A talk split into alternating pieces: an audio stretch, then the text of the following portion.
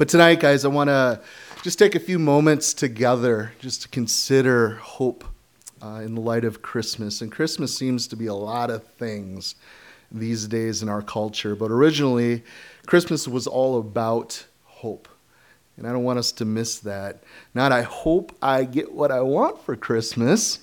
I know you guys are all thinking, yeah, I do. and there's nothing wrong with that, but there's really something more to Christmas than that type of thinking. And when I say the word hope, I don't mean it in that same way. The popular use today is an expression of anticipation uh, created by uncertainty. So it's based on the unknowns or could be's, very vague optimism. But the biblical use, I love how hope is brought forth and explained, defined for us, because it's different. It's an expression of expe- or expectation expectation that's based on what is known. So it's something good, okay? Something that is coming, future for sure. In Psalm 130, verses 5 and 7, it says, I wait for the Lord, my soul waits, and in his word I do hope. O Israel, hope in the Lord, for with the Lord there is mercy, and with him is abundant redemption. So hope in his word and in himself. Pretty simple, right? I would say so. But a lot of people misplace hope in other things besides him and what he has said. So, this is the biblical concept of hope. So, looking forward by hope to good because something that is known and promised. We know in Hebrews chapter 11, it tells us now, faith is the substance of things hoped for and the evidence of things not seen. So it's really the opposite of hope is despair, isn't it? And we know a lot of people are in despair today. There is a feeling in the air for many right now, um, and all of us from time to time, we go through it. But the Bible offers us hope, okay, to save us from that despair. I want to read to you from Hebrews chapter 6, verses 18 and 19. It says, That by two immutable things in which it is impossible for God to lie, we might have strong consolation, who have fled for the refuge to lay hold of the hope set before us. This hope we have as an anchor of the soul, both sure and steadfast in which enters the presence behind the veil. So, this hope, guys, there's this great confidence in this strong, trustworthy anchor for us as believers. And in Psalm 146, verse 5, yes, we're going to go through a lot of verses, but we're going to do it quick tonight because I want you guys to get a feel of the whole of what Scripture speaks to in this reality of Christmas and the hope that we have as Christ followers. It tells us in Psalm 146 Happy is he who has the God of Jacob for his help, whose hope is in the Lord his God. So this hope equals joy, okay?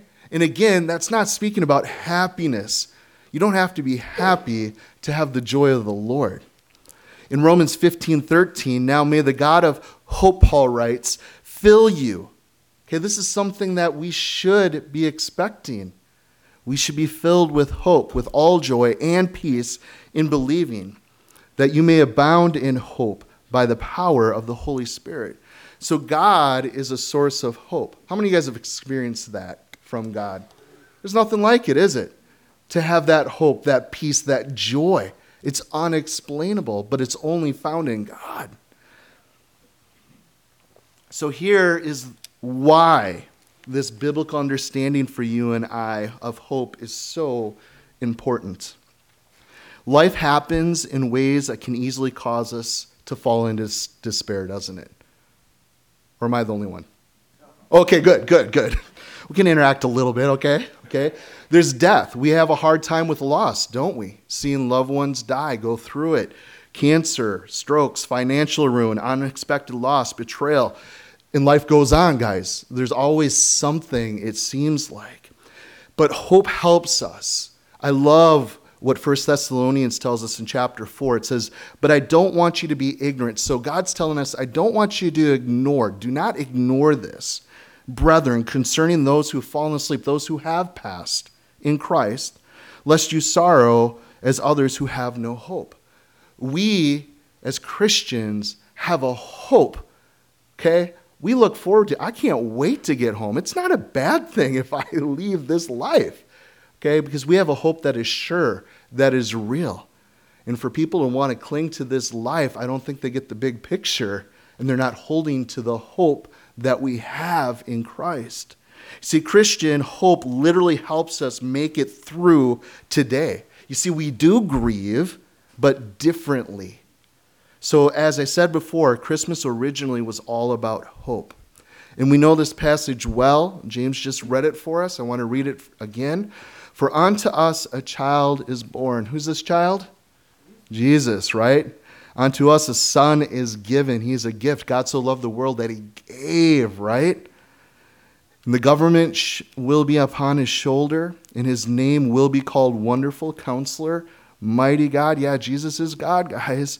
Everlasting Father, three but one. Yes, God the Father and Prince of Peace, and of the increase of his government and peace, there will be no end. And upon the throne of David over his kingdom, to order it and establish it with judgment and justice, for from that time forward, even forever, the zeal of the Lord of hosts will perform this. Now, this is a prophecy about the coming Messiah. Jews today, they're still looking for the Messiah to come. I wish they would read their Bibles more, okay? Isaiah wrote this 700 years before Jesus came, okay? And it was given, this prophecy was given in a very dark time for Israel. Now, the word Advent is thrown around this time of year. What's Advent? Well, it speaks of the coming of Christ, the arrival of the Messiah, his coming, his visit. So, a promise meant to provide hope for God's people. This is why God gave these prophets these words to share. Okay, the Messiah is coming, He is our hope. He is going to come. This is our future hope. This is a sure thing that's going to happen. Why? Because they were in despair. So the despair that they had was due largely to their own sin, the ruin it caused in their inability to fix it. Now, we're going to hang in Isaiah just a little bit. I'm going to read to you from chapter 1. If you're still there, you can turn to chapter 1 with me. We're going to look at verses 2 to 8. And listen carefully. It says, Hear, O heavens, and give ear, O earth, for the Lord has spoken. I have nourished and brought up children, and they have rebelled against me. The ox knows its owner, and the donkey its master's crib but Israel does not know. My people, they do not consider. And doesn't God just, I mean, isn't that the bottom line that we know Him, right? That's all that matters. It doesn't matter if you go to church and you want to be religious. God is going to say to many in that day, the final day, Depart from me. I never knew you. Okay? It's about relationship with Him. Anyways, I'm getting off track. Back here, verse 4 Alas, sinful nation a people laden with iniquity, a brood of evildoers, children who are corrupters. They have forsaken the Lord, they have provoked to anger the Holy One of Israel, and they have turned away backward. Why should you be stricken again? You will revolt more and more. The whole head is sick, and the whole heart faints.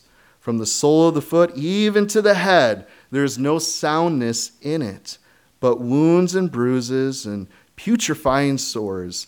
They have not been closed or bound up or sewed with ointment.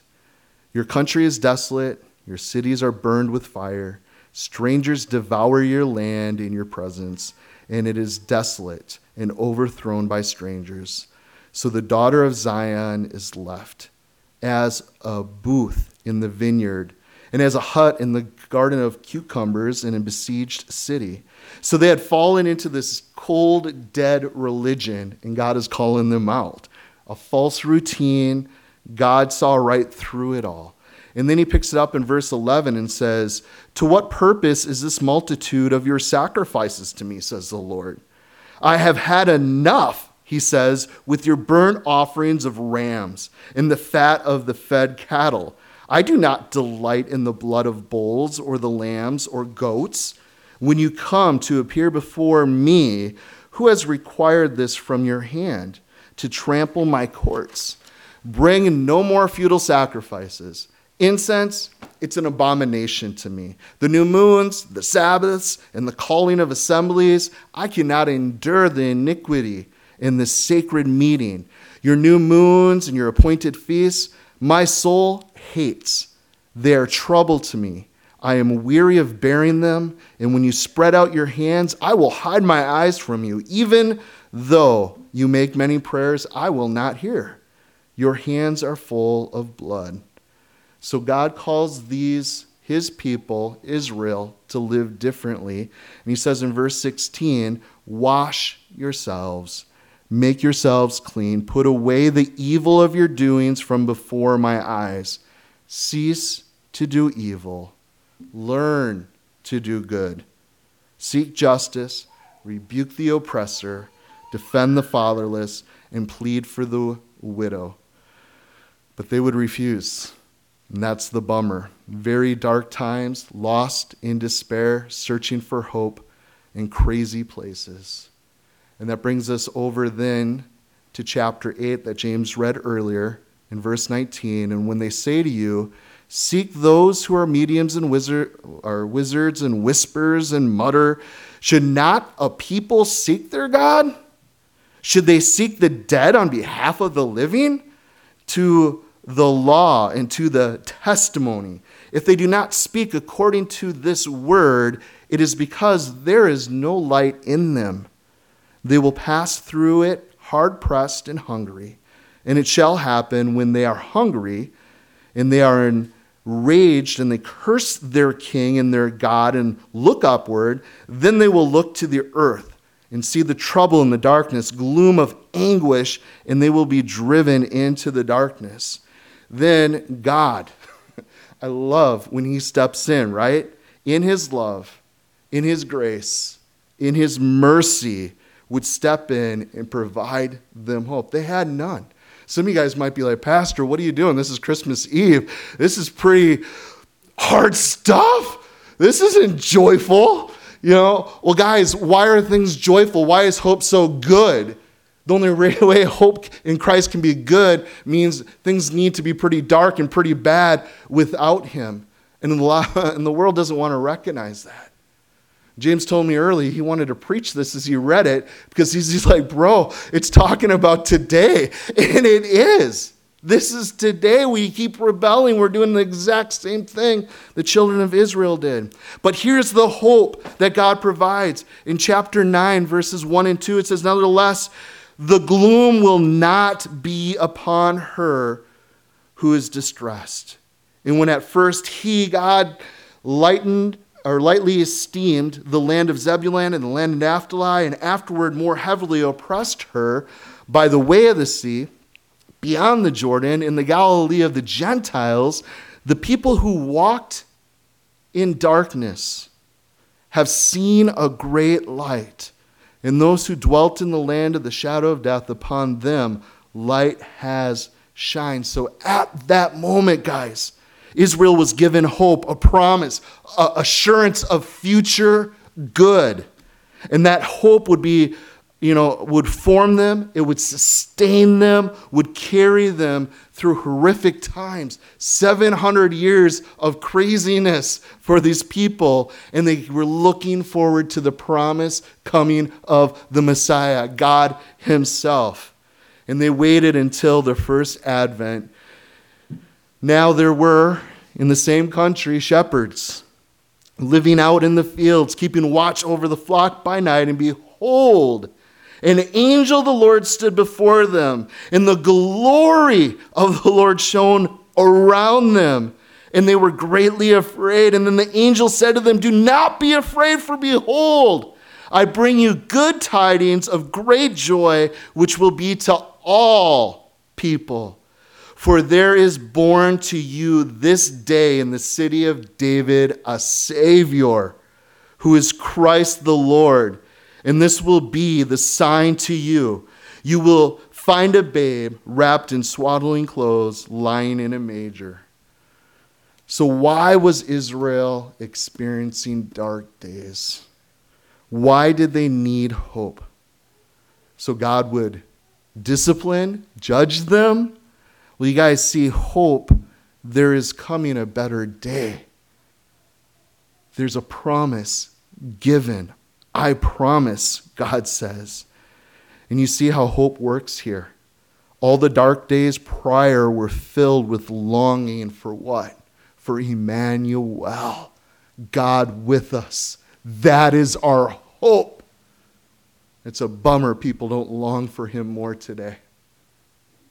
We need that hope, not just here in our own backyards, our neighbors, in America, the world, Father, is in despair, and we are all in need of hope. You guys see, for Christians, the weeks before Christmas, Christmas are called Advent. Okay, we are here entering into and waiting with Israel for that hope that sustained them. We identify with their need to be saved, the inability to save themselves, to celebrate the hope that is in Christ Jesus. But Christianity, guys, there's two arrivals, isn't there? You see, Christmas is not the end, but it is the beginning. Advent is not only looking back 2,000 years ago to a little babe in a manger, but we're looking forward. Christmas is about more than Bethlehem. It's about Christ coming again. And we also can do more than merely identify with Israel's longing. Can't we relate to Israel's condition as described here by God in Isaiah chapter 1, verses 5 and 6? Why should you be stricken again? You will revolt more and more. The whole head is sick, the whole heart faints. From the sole of the foot even to the head there is no soundness in it. But wounds and bruises and putrefying sores, they have not been closed or bound up or soothed with ointment. Though forgiveness of sins was brought to us through the cross, the first advent, that's why Christ came, we still personally and on a global scale experience the grinding, binding, burning effects of sin. There's sick, sickness, there's perversion, broken relationships, oppression, evil, death, destruction, crazy fires out west. I mean, there's this part of daily life, it's become common experience. In many ways, we still feel like those who live in a land of deep darkness. You see, guys, the salvation that has been brought to us in Christ, it's unfolding or exists in three tenses. We have been fully saved from the penalty of sin if you are in Christ, if you've called out to Him for forgiveness of sins, you've given your allegiance to Him, you've been fully saved from sin, the penalty of it. We are being daily saved from the power of sin and we will be ultimately saved from the presence of sin and all of its effects. That's why we look forward to the second coming of Christ. For when we see him, we will be as he is, 1 John 3 3. And everyone who looks or has that hope purifies their hearts just as he is pure. Guys, the second advent of Christ, the reality of Christmas, the hope we have is so important for us as believers. So, the second advent, and until that time, we find ourselves needing to cling to hope. Are you clinging to hope today? This Christmas, well, Pastor, I'm too busy. I had a lot of presents I didn't get until last minute, and I got to get here and there. Great. Are you clinging to hope? Because there's always something, guys. But in it all, we need to be clinging to Christ. Christianity has two great arrivals and Christmas isn't the end, it's the beginning. So we're looking forward. And if we look to our text again, we're going to see the first advent brought much of that, and there's much yet to come. I mean, look at just a couple of these things in verses 2 and 4. The people who walked in darkness have seen a great light. And then Isaiah goes on to say, Those who dwelt in the land of the shadow of death, upon them light has shined. For you have broken the yoke of his burden and the staff of his shoulder and the rod of his oppressor in the day of Midian. So light and freedom from darkness and bondage of sin, guys. And then we have the Isaiah 9 6 For unto us a child is born, the promise of the Messiah. Unto us son's given. The government will be upon his shoulders. Is that happening today? No. I can't wait though. Because let me tell you what, the hope we put in man, man's fallen. Government's gotten too big, and things aren't getting better. It just seems like we're becoming more divisive and things are falling apart. So when Christ comes again, we know that he's going to rule and reign. And his name shall be called Wonderful Counselor, Mighty God, Everlasting Father, Prince of Peace. So God with us, and we'll have peace with God. And let me tell you what, I love I love seeing someone when they're new in Christ, when they finally repent and come to faith personally. Just them sharing the peace that they have finally like there's nothing like i've never experienced anything to be at peace with my maker this is the greatest thing because we don't change okay the only thing that changes is who we are in the eyes of god we are now his kids we're part of his family are we perfect no but god sees us as he sees christ his righteousness and to know that we have standing with him he just loves us that he's been gracious. Anyways, I could go on. It's so good. Verse 7 then tells us, and of the increase of his government and the peace there will be no end, and upon the throne of David and over his kingdom to order it, to establish it with judgment and justice. I can't wait for that.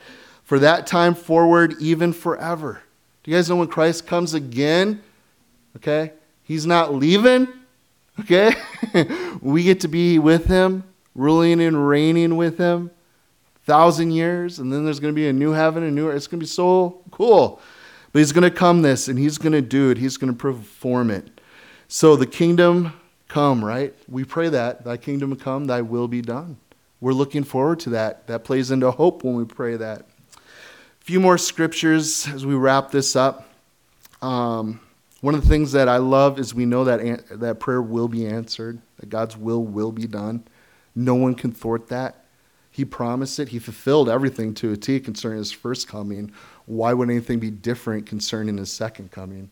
And if you study the Bible, you guys know that there's over a thousand prophecies in the Bible concerning his second coming. Okay? And he's to, I mean, things are, I talked about a little bit on Sunday. I'm just so excited. Okay? On Sunday, we talked about things a little bit, but things, the stage is being set. Lord's coming. I'm excited. I want to share with you guys Romans. Is that too small to read for you guys up there? If it is, listen carefully because I love Romans 8, and here should be our posture then in light of this hope, this reality, this Christmas, the hope of Christ coming again.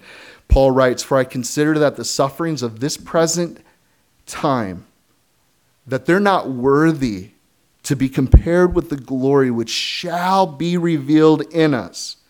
For the earnest expectation of the creation eagerly waits for the revealing of the sons of God.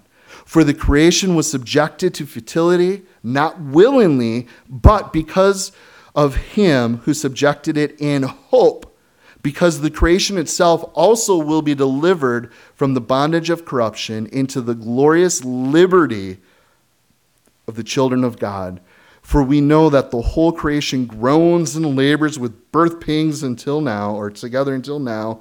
Not only that, but also who have the first fruits of the Spirit. Even we ourselves groan within ourselves, eagerly waiting for the adoption, the redemption of our body. For we were saved in this hope. But hope that is not, or is seen, is not hope. For why does one still hope for what he sees. So, the sure expectation of something good, guys. We groan. Come, Lord Jesus. Maranatha, come quickly, Lord. Isaiah 25, verses 7 through 9 says, And he will destroy on this mountain the surface or the surface of the covering cast over all people, and the veil that is spread over all nations. He will swallow up death forever. The Lord God will wipe away tears from all faces. The rebuke of his people he will take away from all the earth, for the Lord has spoken. And it will be said in that day, Behold, this is our God. We have waited for him, and he will save us. This is the Lord. We have waited for him, and we will be glad and rejoice in his salvation. So rejoice in what has been brought to us, guys. Hope confidently in what has been brought to us in Jesus. We cling to that hope. But also, I want us to remember we also are truly longing.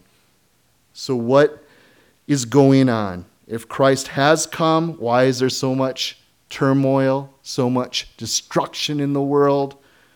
Hope. That's what God says. Hope. And we do more than just wait hopefully. We serve and we obey God faithfully.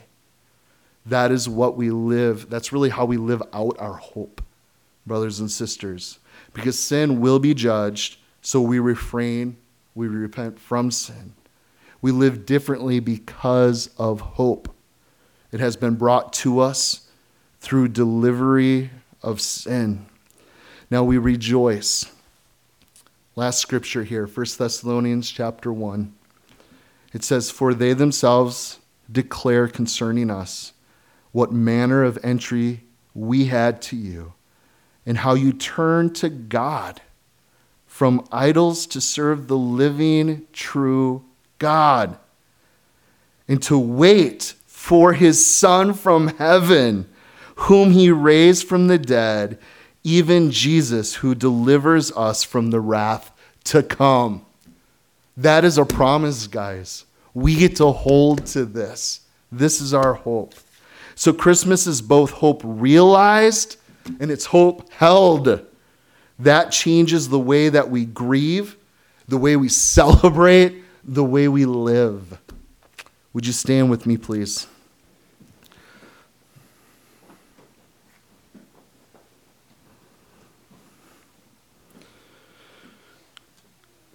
I wanted to close in prayer, but I wanted to close with a prayer from the Apostle Paul as he writes to the church in Ephesus. And he prayed this I pray that the eyes of your heart may be enlightened, so that you will know what is the hope of his calling, what are the riches of the glory of his inheritance in the saints and what is the surpassing greatness of his power towards us who believe. And Father, we would add our amen to that. God, please open our eyes. Help us to see, Father, just how good, how faithful, Lord, you are to your promises, to your word. And we know all the promises that you've given are yes and amen in Christ Jesus. We are so thankful for the gift of your Son, for what he did for us, the perfect life he lived. God, how he laid his life down as a sacrifice that our sins may be forgiven. Truly, Lord, you are good and you are a great giver. Father, help us to grab hold tightly to the hope that there is in you, and you alone, really, Father. I pray you bless these, my brothers and sisters, Father. Thank you for the visitors here tonight.